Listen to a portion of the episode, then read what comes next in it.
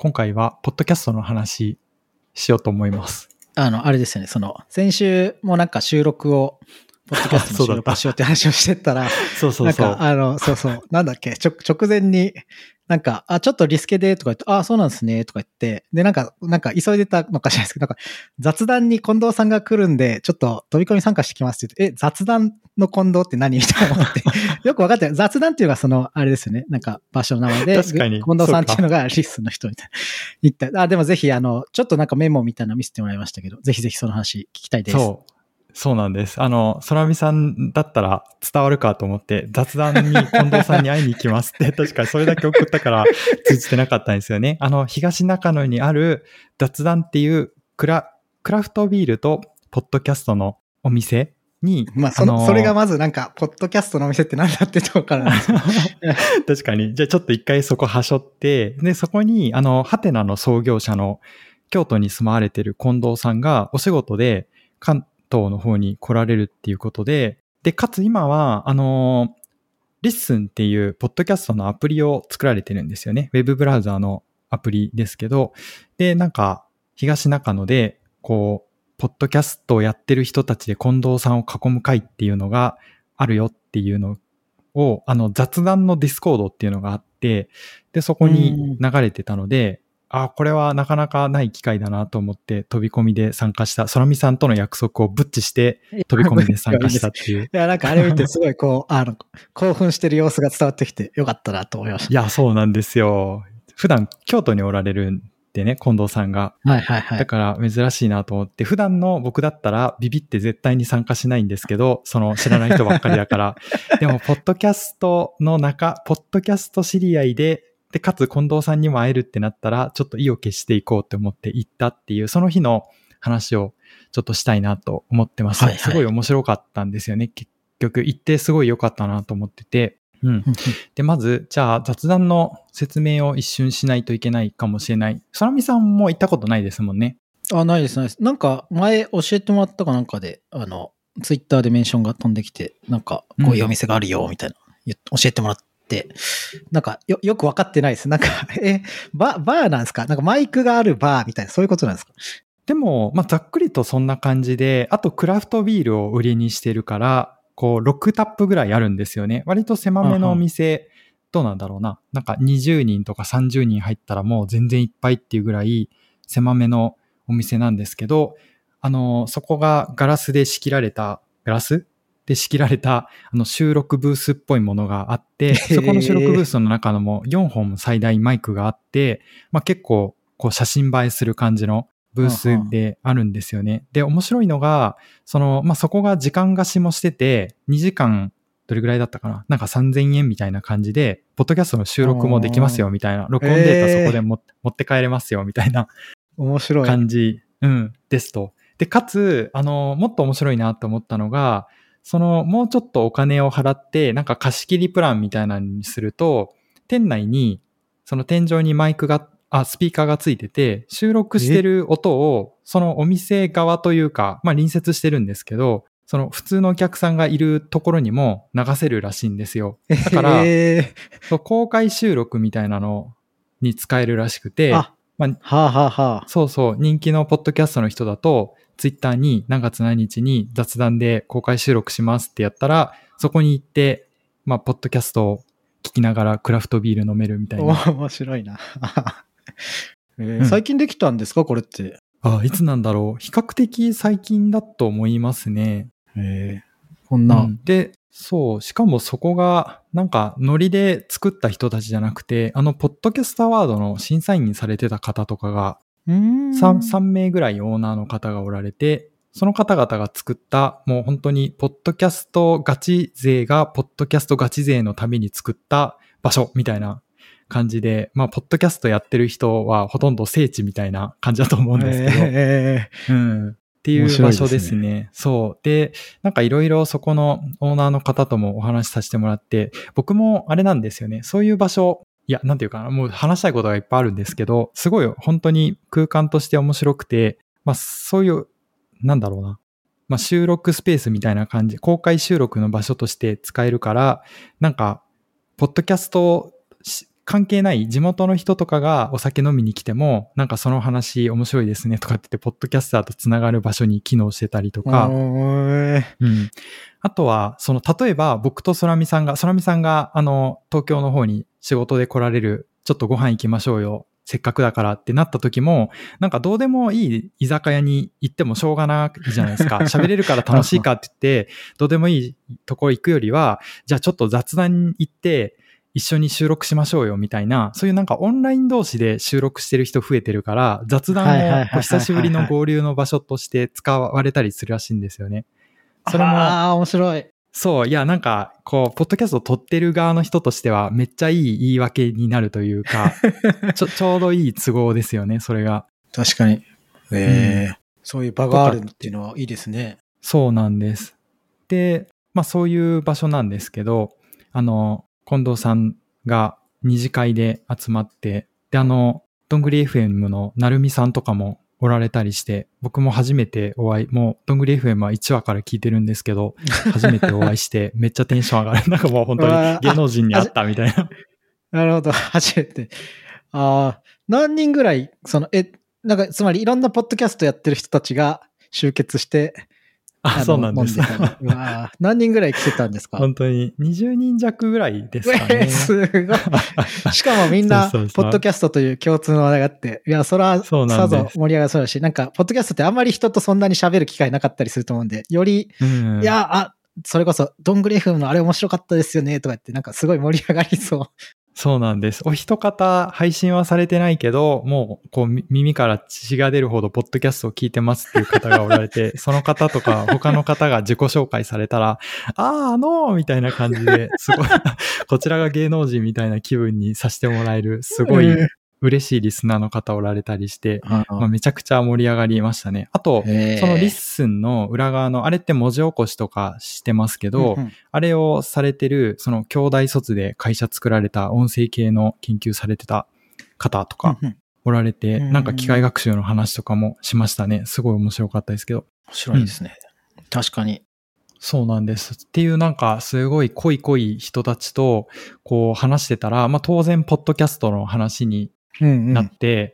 で、こう、いろんな僕も、ポッドキャスト、例えば文字起こしについてどう思うかとか、なんか、ポッドキャストが収益化できないことについてどう思うかって、ポッドキャスターの中ではすごいホットトピックで、まあ当然のようにそういう話題になるんですよね。で、そこでこういろいろいろんな話、人の話聞いてて、ちょっといくつかおもろいなって思った話があったので、ここで空見さんにもシェアしようかなと思うんですけど。うんうん、いや、聞きたい。そう、なんか、ポッドキャスト深掘り考察的な感じで。そこは面白いですね。うん、あの、ちょ、ちょっと、その、あの数回前の界隈チャットでも、あの、隣のデータ分析屋さんの方々が来られてて、うんうん、結構、ポッドキャストの、それこそ収益化とか、あとなんか、 Spotify の、なんか、プログラムに入ってとかね、ね話して、うん、面白いな、みたいな。はい。なかなか、しかもやってる人がそんなに多いわけじゃなんか、あんまり聞く機会がない話なので、そうですね。特に、いや、そんな20にまつわって話したら、うん、いろんな話があるだろうな。いや、ぜひぜひ、はい、いろいろ聞きたいです。そうそうそうそう。で、一つは、あの、収益化の話なんですけど、僕は仮説の一つとして、あの、ライブ配信して投げ銭みたいなのやればいいんじゃないってずっと思ってたんですよ。うんうんうんうん。要は YouTube のスパチャみたいなもんですね。ありますね。配信、ゲーム配信とかでもよくあります。うん、ふわっちとかも。そうですよね。はい、あれとか、まあ、まあ、生でやってるっていうライブ感と、その高揚感で、まあ、500件簡単にピッと投げれるみたいなシステムさえあればっていうのがあって、うん、まあ、あんなん絶対儲かるやろうって思ってたんですよ。それが別に動画配信であっても、はいはい、ポッドキャストであっても、まあ、投げたい人はいっぱいいるだろうなって思うから、それとかすればいいのにっていう話をしたら、まあ、なんか、その、結構仕事音声の仕事されてる方とか、その近藤さん、 LISTEN されてる方とか、いる中で、まあ言われてたのは、うんと、治安悪くなるよっていう話なんですよね。それ言われて確かにと思ったんですけど、すっごい極端な例を挙げると、例えば、あの、若い女性が、こう、音声の生配信してたら、まあ、なんかすごいおじさんが寄ってたかって投げ銭するっていうのは、こう容易に想像つきますよね。確かに。YouTube とかでも見ますけど。なんか、ああいうことが、まあ容易に起こるけど、その、あなたが作ったプラットフォームは、そういう場所でいいのかっていう話ですね。う。うんん。まあもう多分簡単に儲かるけど、そういう人がいっぱい来るようなプラットフォームにするのはあなたにとって本意ですかっていうと、結構なんか音声やってる人たちって、そういうところにアンチだから、ポッドキャストやってるみたいな雰囲気はあると思うんですよね。確かに、確かに。聞いてる人もそれを求めてたりも。そうですよね。見た目とか若さじゃなくて、やっぱりなんかその人の醸し出す雰囲気とか人間性とか話す話題の内容が面白いとか、もうちょっとお俺はこうインサイトを見てるんだぜ的な こう思考の人がいると思うんで、まあそういうことになっちゃいがちだけど、そ、そこ、そこに踏み切るかどうかみたいな感じで、まあ意外に別に投げ銭は、あの、諸刃の剣であるみたいな話は面白かったですね。確かに。言われてみれば、そうですね。とか、そうですね。あとは、なんだろう、なんかいっぱい聞いたんですけど、面白かったやつ。あとあれか。ちょっとこれなんか、まだ僕も言葉で説明できるほど、こう完全に腹落ちしたわけじゃないんですけど、なんか音声メディアっていうのは、こう動画とかテキストのメディアと違って、こう身体性みたいなのがより強いんじゃないかみたいな話ですね。で、これは、なんか言ったら結構味の好みがある、なんか料理の好みがあるみたいな話と似てる感じで、結局僕がすごい、例えば、なんだろう、親子丼が好きって言ったら、ああ、鳥が好きなんですね。じゃあ、焼き鳥どうですか？とか、こう、はあ、はは、あの、なんだろうな、鶏料理、チチキンのなんとかグリル焼きどうですかって言われても、結構別に親子丼好きな人が焼き鳥好きっていうのは、まあ、ちょ、ちょっとこれ例えが良くなかったかもしれないですけど、あの、あんまりそんなになんか一緒の話にしないでみたいなのがあると思うんですよね。なんか音声メディアってそれに近いような感じで、まあだいぶこう文字起こしとかできるようになって、レコメンドだったりとか、こう内容が近いみたいなのを当てられるようになってきたんですけど、割とポッドキャストのそこに集まってた人たち曰く、なんかあのレコメンドいらないよねっていう 機械、機械レコメンド結局ニーズないよねみたいなことを割と多くの人が言われていて、なんかそれってそういう実は動画とかこうブログとかと一緒でこう横に並ばされてもあんまり魅力的じゃない。ななぜなら結構料理の趣趣味みたいな、そういう、ななんて言うんだろう。目目でパッと見てこの動画面白そうとかっていうものではなくて趣向に近いものがあるからっていう、た、例えばまあ、この声が好きだからとか、うんうんうんううん。ん、なんかテンポがいいからとか、もうちょっと身体性みたいなのも含んでるので、まあ、意外に機械レコメンドとかニーズないよねっていう話をしたりとか、じゃあ逆に何のニーズが結局あるのっていう、だってみんな他の番組もっと知りたいって言うじゃん。だから俺たちはレコメンド頑張ろうとしてるのにって 言って、その時に一個出たのは、あの、番組の類似度っていうよりは、自分の好きなあの人が何の番組聞いてるかは知りたいみたいな話は出てて、うんうんはいはいはいはい。例えば僕だったら、空見さんが普段何のポッドキャスト聞いてるかっていうのはすごい知りたいんですよね。うんうんうんうんうん。って感じで、結局やっぱりコンテンツというよりは、なんか人起点みたいな雰囲気が強いんじゃないかなっていうのはありましたね。それは確かにそうかもって思ったり。確かに、ありそう。なんか、うんこれもなんか広く宣伝しても無駄で少数に深く刺すみたいな書いてますけど、確かになんか、そう、性質としてやっぱその、音声だからなのか、なんかその、他のものに対してのニッチだからなのかわかんないですけど、そういうのすごい思いますね。あと、やっぱり、り自分で思い返してみても、新しいポッドキャストしてるのって、大抵人に教えてもらうことが多い気があそうなんですよね。しますよね。人、なんか昔、あの、 Spotify で吉田さんが、ポッドキャスト神回収っていうプレイリストを作って、あ そうそう、あの共有してもらったことあるんですけど、あれすごい面白くて あの、僕が、あの、聞いたことないやつとかも、あの、それでやっぱり、あ、吉田さんが面白いって言うなら、あの、聞いてみようとか、あの、結構ありましたね。僕も、なんかなんだっけ、なんかリサーチャット FM とか、なんかようく、名前は聞いてたけど、でもなんか、僕が多分北海道来る前に会った時なんか、いや、ここれめっちゃ面白かったですよとか言って、なんだっけ、なんか、格闘ゲームのなんとかな、パキスタンの人がどうのみたいな、なんかそういう話からコミュニティの話みたいなのがあって、いや、そうそうそう。で、格闘ゲームとか僕は知らないんで、え、何ですかそれ？とか言ってたんですけど、まあ、なんか吉田さんも言うし聞いてみようかと思ったら、いや、めっちゃ面白くてあれ、なんか、あ、まさにこれこそ真髄だみたいな話をしてて、結局あれもまあ人に教えてもらって、まあ、信頼がおける人みたいなのがあるかもしれないです。あとなんか、ポッドキャスト聞いてる人は、僕の他の知り合いもそうですけど、なんか、あんまりマスじゃないに、で、そのポッドキャスト聞いてる人いないので、なんか、ポッドキャスト聞いてる時点で、あ、なんかちょっとこの人、センス面白いかも、みたいに思って、でその人がどんな聞いてるのかなってそういうバイアスがある気になる気がします。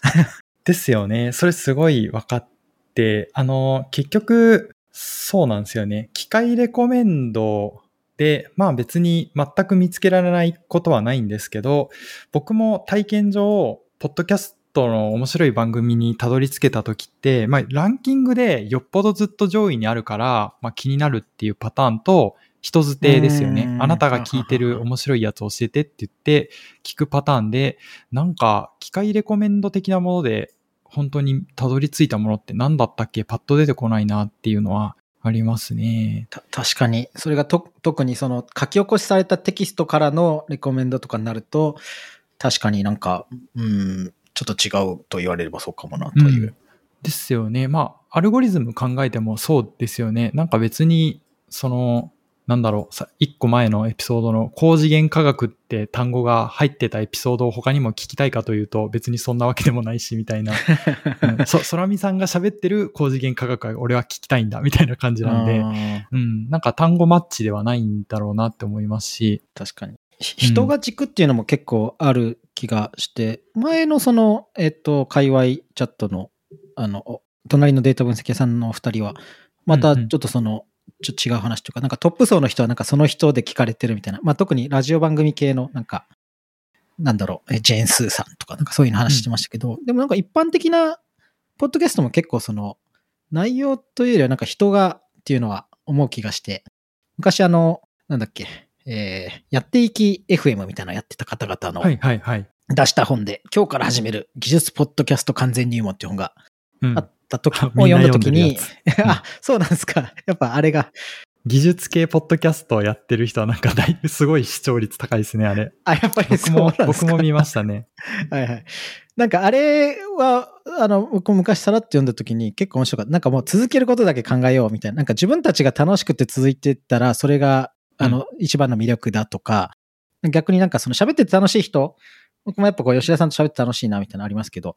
がいいみたいな話で、あとなんか、なんだかな、こう、その雰囲気とか関係性みたいなのを味わうメディアなんだ的な、なんかそういうことを書いてたと思うんですけど。いやー、ほんとそれだわ。なんかそういう単に情報をただ得るだけじゃないとか、あと昔吉田さんと去年なんか話した時になんかいろいろやっててこう、いいポッドキャストとは考えた時にこう、役に立つためになる情報と、ちょっと雑談っていうかそういうのがうまい具合にバランスがあるのがいいとか言ってて、うんまあ例えばリビルド FM も技術の話しつつ、なんか最後の方はこう最近こんなネットフリックス見てとかもしたりとか、確かにある気がして、なんかすごい、僕もなんかいろいろ聞いてて、めっちゃがっつり系だと、なんか本当オーディオブック聞いてる感じっていうか、なんかこう、放送大学聞いてる感っていうんですかね。なんか疲れちゃうっていういやー、わかる。しますね。はい。うん。そうなんですよね。その、あの、仮にレコメンドを検討するんだったら、僕は欲しい軸は、それで、なんか元気な時に聞ける番組、疲れ、疲れた時でも聞ける番組みたいな、そういう軸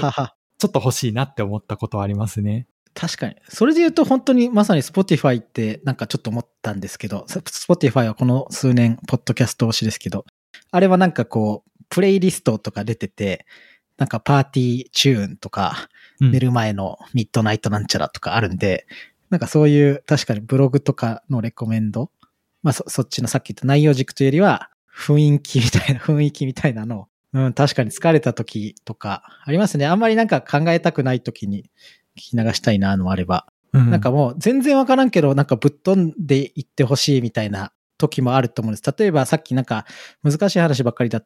けだと、うんとは言いましたけど、あの、 NeuroRadio とか、あの、神経科学者の方々が言ってるやつとか、もう聞いてて、もう何言ってるか全然わかんないんですけど、なんかそういうの聞きたくなる時もあったりするな、というのが私はありますね。いやー、そうですよね。あとな、その関係性を楽しむっていうのを本当にすごいぐさっときてて、な、なんて言うんだろうな。結局、うん、なんか番組単位では僕も興味はないんですよね。なんか箱押しみたいなのは結構興味がなくて、た、例えばですけど、 Researchat とかも番組大量にありますけど、特にその、パキスタンのゲームコミュニティみたいな、ピンポイントですごい刺さるエピソードがあって、まあ、 Researchat 面白いよっていうよりは、これとこれとこれのエピソードがマジで面白かったよって言ってもらった方が僕も嬉しいし、まあ聞く、聞いてくれる確率上がるんだろうなって思ったりするので、基本はやっぱりエピソード単位にニーズがあるんじゃないかなって思いますね。で、なんかそれで言うと、なんかエピソード単位で、例えば有料番組とかが買える販売してるとかだったら、まあワンチャン買う人いるんじゃないかなと思ったりして、なんかリビルド FM も僕ももう延々に聞いてますけど、なんかあれってサポーターズになりたいなと思いながら結構まとまった金額しますよね。年間とかで払うと。うんうん、けど、その中でも、あの、宮川さんと奥さんが話してるエピソード、すごい聞きたいんですよね。それ、なるほど。それな、なんかその二人の関係性が楽しむみたいな、そそういう、ま、まさにそういう楽しさがあるのと、なんかピンポイントでそういうエピソードだけお金払っても、はい、払いたいなって思うとか、全部ではなくてもとかって思うから、うん、なんか、エピス、ポッドキャストは、なんて言うんだろう、やっぱ従来メディアの、こう、アピールの仕方というか刺さり方とか違うんですよね。だから売り方も当然変わるはずなんですよね、この辺は。確かに。あとなんか、ポッドキャストも、うん、まあ、いろんな種類が、あの、ある、まあ、YouTube とかと違うとしてもある、ますよね。っていうのも思うのは、まあ、その、ま、まず前提として、そのなんか、同じパーソナリティが毎回喋るパターンと、毎回ゲストを呼ぶパターンみたいなのがあって、うん、ゲスト会だとなんか、お、あの人が喋ってるのを聞けるのはここしかないみたいなんで聞きたいっていうのは結構あると思うんですけど、そこはまた関係性と違うっていうか、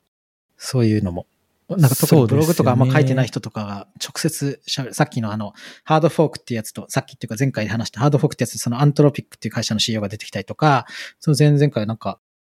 結構いろんな、なんか CEO のサンディ・ピチャー読んで、なんか、バード出しましたけど、チャット GPT と比べてどうなんですか？みたいな直接喋るとか、なんかそういうのって、やっぱ聞きたいですよね。うん、それはまた関係性と違うっていうか、よりあのー、まあ、ち、しっかりとした番組っていうか、特に私は英語系のをよく聞くと、なんかそこはもう本当にかっちりとした番組みたいなのが多かったりもするので、そこはそこでまた、あのー、違った観点。まあ、ポッドキャストって言ってもいろいろあるなという気はしました。それはさっきのあの、元気な時とか疲れた時っていうのもあって、疲れた時はなんか、結構、なんか、今日は暑かったね、みたいな話 とかをあ、この人が最近どうしてんのかなって聞きたいとか、そういうのもある気がします。あと、なんだったっけ？さっき、な、なんかの話の時に思い出したんですけど、あの、ジェーン・スーさんがやってるライジング・サンっていう番組あって、はいはい、まあ、ポッドキャストのランキングでも常に上位なんですけど、あれめちゃくちゃ人気らしくて、なんか、その40代女性向けニッチ番組のニーズの強さっていうか、やっぱり別にマスメディアじゃないから、めちゃくちゃ深く指すっていうのに、ポッドキャストが向いてるっていうところを、まあ、すごくうまく使ってる番組。なんかだから、その、ライジングサンで出てるお二人、僕、あれなんですね。ちょっと一番も聞いたことないから、マジで伝聞であれなんですけど、その、ポッドキャストで紹介された、なんかアイテムとか、もう絶対買っちゃうみたいな感じらしいんですよね。ー、でも確かに、その、なんか何十代女性向けとか、ニッチ層に指すのってあんまりないから、まあそんな番組あったら、そら聞くわなっていう感じはありますよね。確かに。うん、あれか、えっ、ー、と、あれですね、オーバーザさん。あれですね、ジェンスーさん。オーバーザさんか、すいません。はい、全然間違ってた。あれはでも、その、確かにな。ジェンスーさんはもともとやっぱ TBS ラジオとかもやられてるんで、そこから知ってるっていうのももちろん、そこでの絶大な。全然知らないんですよね。ちょっと聞いてみようと。あの、えっ、ー、と、なんだっけ、生活は踊る。やってますけど。確かでもその、私のための、みたいなのは、やっぱ、ポッドキャストいいんですかね。つまり、ま、マスでテレビ番組とかやっぱりそうなりがちっていうか、まあ、それを思考してたりすると思うんですけど、本当にニッチな方が、みたいな、さっき言ってた、その、少数に刺さるみたいな。マスにはあれなんだけど、逆に、逆に、少数は、熱狂的なファンができるみたいなのは、ある気はしますよね。うん。なるほどな。いや、なんかあと、マスから、その、ちょっと、 in person に踏み込む的な意味合いで、なんか海外の事例らしいんですけど、あの、EC の商品ページとかに、ポッドキャストがついてるっていうのが増えてきてるらしくて、その YouTube の動画とかじゃなくて、ポッドキャストらしいんですよ、あえて。で、それは、なんかその商品を使った感想とかが、こう、ある有名な人が話してくれてるとか、その商品の制作秘話みたいなのを、こうスタッフの人が話してるとか、あるんですよね。なんかそれも確かにこの今時のブランディングだなって思う。あの、もうなんかめちゃくちゃたくさんの人に買ってもらわなくていいから、すごく、その、でも買ってくれた人とか興味ある人には、めちゃくちゃ深くさしたいみたいなブランドだったら、とてもいいなとは思うから、まあ、使いどころだと思いますけど。面白い、うん、その事例はおもろいですよね。商品ページにポッドキャストついてるって。面白い面白い。それは刺さる。CM とかとはまた全然違う方向性で。そうですよね。伝わりそう。似た感じだと商品じゃないですけど、あの、Spotify 独占配信のネホリンパホリンの番組とかで、あれってその、あれ、通常の映像配信してた番組を音声でやるっていうのにプラスで、その後にその制作スタッフの裏話みたいなのがくっついてるんですよね。どういう気持ちで作ったかとか。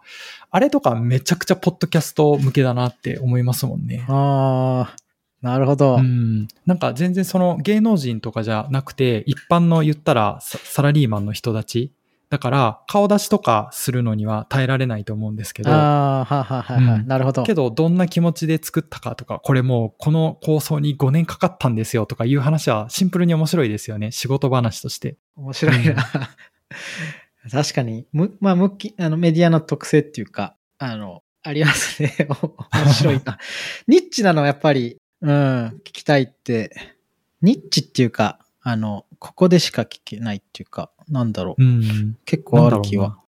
なんか、えっ、ー、と、ちょっと話が少しずれますけど、まあ、ラジオ番組、日本のラジオ番組とかも結構私は好きな、好きですけど、うんうんうん、その中でですね、なんかあの、えっ、ー、と、もう終わっちゃったんですけど、なんかね、あの、あちなみに吉田さんはそういう普通のっていうか、ラジオも聞ったりすることあるんですか？もう聞かなくなっちゃいましたね。高校生の時は、もう夜中にあの、ラジカセを回して、オールナイトニッポンを録音してるぜだったんですけど、もうめんどくさくて無理ですね。あの、ラジコとかもありますけど、あれですらめんどくさいと思いますね。ライブ配信しかないし、なんか、やたらボタンを押させられるし、ちょっとロードの時間あるし、みたいな。確かに。アプリ頑張ってほしい。確かに、でもなんかその音声メディアに親しむという素地はそこで 培われたからもあるかもしれない。そうそう。はいはい。あ、それでそのラジオの話で、あの、えー、っと、ラジコじゃなくて、オーディっていうのが、あの、あるんです知らない。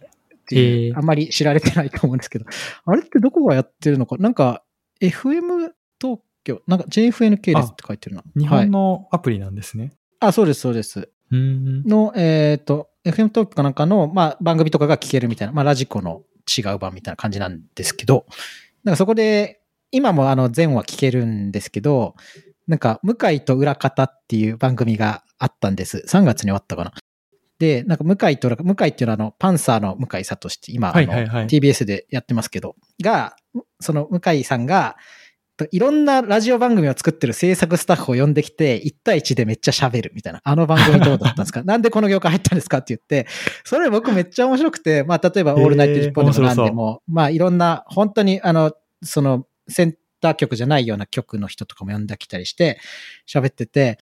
で、そそういうその裏方さんの話を聞くことがないので、表に出てこないわけじゃないですか。まあ最近はあの本出したりする方もいますけど、そそれは、僕はやっぱ自分聞いてる番組の人が、あの、普段表に出てこない、まあそのパーソナリティがメインになって出てこないとか、まあ例えば笑い声だけ聞いてる人とかが出てきて、あの、話してるのは、いやめ、めっちゃ面白かったんですよね。それは結構ニッチっていうか、うん、でもラジオ聞いてない人がしたら、いや、そんな知らん人の話聞いても何がおもろいねみたいになるかもしれないですけど、まあそういう意味では、まあちょっとそれはポッドキャストっていうのと違うかもしれないですけど、あの面白い機会だし、なんかそのラジオ番組を作ってる人たちはポッドキャスターとまた違いますけど、なんかいろいろこういうことを考えたりして作ってるんだなとか、例えばリスナーとの関係性がどうとか、うんぬんみたいなのあって面白かったですね。向井と裏方っていう番組です。ですよね。まあなんかその下っ端社員さんとかだったら話してって言ってもしょうがないかもしれないですけど、その番組の、P、PM 的なプロデューサーなのかなとかだったらも、もはやその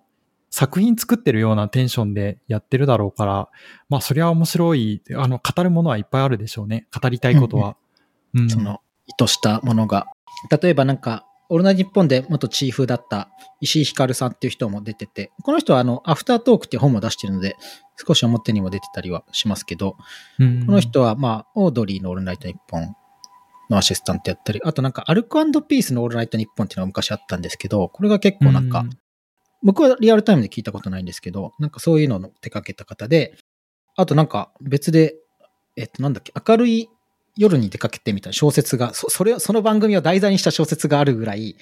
あの、の話なんですけど、で、なんかそれは面白いのは、まあ、そその番組自体は結構特殊で、なんか台本が全部あってコントやりつつ、リスナーのリアクションに沿ってまた動いていくみたいな話なんですけど、なんか、あの、結構裏話を彼はしていて、なんか、その、オールナイト日本の第2部っていうかゼロっていうのがあって、それで始まって、なんかめっちゃ盛り上がったらしくて、で、それがなんか、えっ、と、まあ、結構短命に終わるんですけど、なんか、すごい盛り上がって続かせたいと、そのディレクターの石井さん思って、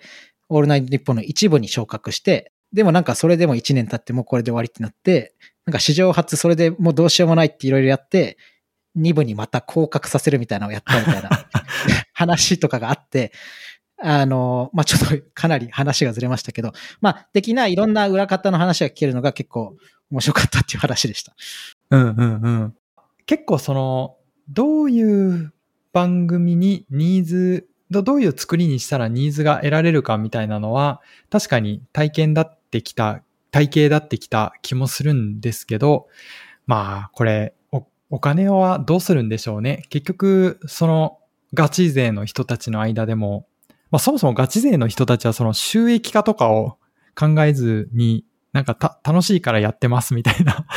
職人みたいな感じでやってるのでうん、なんか、そのリッスンの近藤さんもどんな感じで収益化とかプランありますみたいな感じの、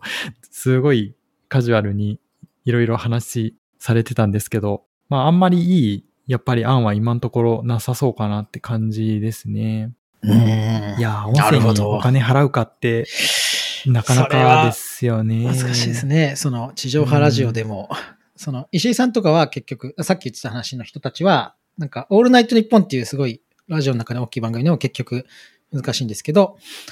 あなんかやっぱイベントをやるとか、そういう話になったりうん。して、まあ、こんだけの人が集まっているのも、あの、そうですね。会社にも告知できるしとか、あと最近なんか三四郎のオールナイトニッポンみたいなやつはファンクラブみたいなんで月額で、で、そのアフタートークみたいな舞台裏が聞けるみたいなやってるみたいですけど、うん。でもなんかそうですね、普通にどうなんですか？逆にその アメリカの番組聞いててめっちゃ、まあ、大きいもの、NPR とかそういうのやってるの聞いてて、よよくあんだけ注力できるなみたいなビジネスでやれるな。まあうん NPR は寄付とかも募ってると思いますけど。なんか日本だと、まあなんかププロポッドキャスターっているんですかね？ラジオ版、えっ、と、地上波ラジオに関係なくみたいな。うん、いない。いや、聞いたことないですね。専業ってことですもんね。専業みたいな。うん、聞いたことないですね。超老眼みたいな。うんそうか。それは、うんなんか、吉田さんは結構趣味で、界隈チャットとか、まあ、白金 FM やってると思うんですけど、やっぱ収益化はどうなんですかね？やってみたいみたいなのあるんですか？うん、興味としてはありますね。なんか、例えばですけど、あのー番組スポンサーみたいな、あるじゃないですか。はいはいはいはいはいこう人気番組とかだと、ああいうのはあっとて、そうそう。なんかあれって、マジでどんな風に始め、始まるのとか、なんかやってみたけど、怒られるみたいな、全然効果なくて怒られるとか、なんかそんなこともあるのっていう体験としてやってみたいっていうのはありますね。けど、そうだな。なんか、もっともっと本当に理想だけを言うと、僕は面白いなって感じるのは、なんかそこでコミュニティが作られることかなと思ってて、まあ、言ったら、なんか例えばファンの人たちが、こうディスコードとかを開いたらみんなそこに集まってくれて、今度イベントするよってしたら来てくれるとか、なんか T シャツを買ってくれるとか、まあそっちの方が理想的なのかなと思いますね。ももっとなんかお手軽には、例えばさっきのオーバーザサンみたいにはいはい、なんかの商品を紹介して、そこに Amazon のアフィリエイトリンク貼ってたら買われるとか、まあ YouTuber スタイルですよね。ガジェット系 YouTuber スタイルですけど、まあそういうのとかだとワンチャンあるのかなって思ったりもしますけど、まあすごく人気番組になったらですけど、うん。とかは、なんか、でも収益って多分そうなんでしょうね。これちょっと言ってて思い出したんですけど、あの、確かに人気番組ってディスコード最近よく作るんですよね。というか、割と何でも、例えば IT のツール作ったりしても、最近ってディスコードでフィードバックくださいとかって言って、ディスコード同時に開きますよね。あのムーブメント気がします。うん、すごい面白いなと思って、まあ、スラックの時にもあったかもしれないですけど、ディスコードってもっとよりコミュニティツールとしての主張をしてるから、なんかもうこういう場面はディスコード一色になってるなって思うんですけど、雑談にもディスコードあるんですよ。さっきも言いましたけど。あ、で、あれはいはいって、あの、お店に行った人にだけ、あの、入れるディスコードみたいな感じでされてるらしいんですよね。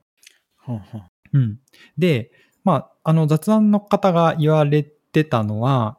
なんか割と、その僕もああいうお店いつかやりたいな、っていうかお店をやりたいなって思ってて、その時にああいうポッドキャストできるお店みたいなのできたらいいなと思うんですけど、なんか例えばあれ多店舗展開とかしないんですかって聞いたんですけど、結構、そのお客様を、お客さんを集めるっていうことには気にしてるっていう話をされてて、それはコミュニティっていうのを意識してるからだっていう話らしくて、例えば、なんかここやっぱり、ポッドキャストが売りの、こう、飲み屋であるみたいな、飲み屋というか、コミュニティであるっていうことなんで、なんかシンプルに、本当に、なん、なんていうんですか、あそこでクラフトビール行こうから飲もうぜみたいな感じで、こう、ポッドキャスト1ミリも興味ないけど来て騒がれるとか、お店で、そう、そういうの期待してないし、あの、なんだろうな。例えば、あ、あそこで収録ができる、ポッドキャストは何にも、あの、興味ないけど、なんか2時間であそこで、それっぽい収録ブース借りられるから、ちょっと借りようぜみたいに、全然、ポッドキャスト愛がない人にブースを借りられるっていうのもまた困るみたいな感じで、その、届いてほしくない人に届かせないような、こう、いい塩梅のコミュニティ運営みたいなのやっぱり頑張られてるらしいんですよね。うんうんうんう。うんん。それすごいわかるなと思って、ちゃんとした高い機材とか入れてて、割とフリーに触れるようにしてるので、わけわからん人来て壊されたりしたら、もうなんか元も子もないというか商売やっていけないので、なんかすごい考えられてるんですよね。お店の広さとかも、だから広すぎると、なんかすごいわちゃわちゃして、あんまり微妙な人が来ちゃったら困るみたいなのもあるらしいんで、ちょっと狭めにしてとか、あとはそういうディスコードも別に全体に開いてなくて、まあ来てくれた人で入ってね、みたいな感じにしたりとかっていう、まあすごい細やかな運営をされてるので、そこは割と僕は感動しましたね。で、ポッドキャストもなんかゆくゆくはそういう風になったらいいな。あの、目指すんだったらそういう風になったらいいなと思ったりしますね。好きな人だけが集まってみんながよいしょしてくれるみたいな。確かに。吉田さんが前、その言ってた、なんか、ポッドキャスト、やっぱ、ポッドキャスト自体のそのコミュニティ感みたいな、あの、あるなと思って、その、うんうん吉田さんが言ってた、その、セミクローズドなコミュニティみたいなお話をされてたと思うんですけど、確かにわかるなって、なんか、ま、完全に内輪じゃないんだけど、なんか誰でも入ってすごく大きいっていうわけじゃないっていうのは、うんいいところだなと。そうなんですよね。そう。いや、また、ちょっとセミクローズドの話については、喋りたいことがいっぱいあったけど、これにくっつけると爆発するから、今日は 分離してやっておきます。でも、あの、まさに僕が好きなセミクローズドっていうのを、すごい体現されてるなと思いますね。好きな人はもうどんだけウェルカムですけど、なんかあんまり届いて欲しくない人には、なんか別に来るなっていうことはしないんですけど、まあ届きに、自然な、その、戦場には置かれてなくて、まあ見つけられる人は見つけられるみたいな風になってるっていうような仕組みうんうんうんの場所ですね。うん。なん確かにかちょっとインターネットはオープンになりすぎて、ツイッターとかでも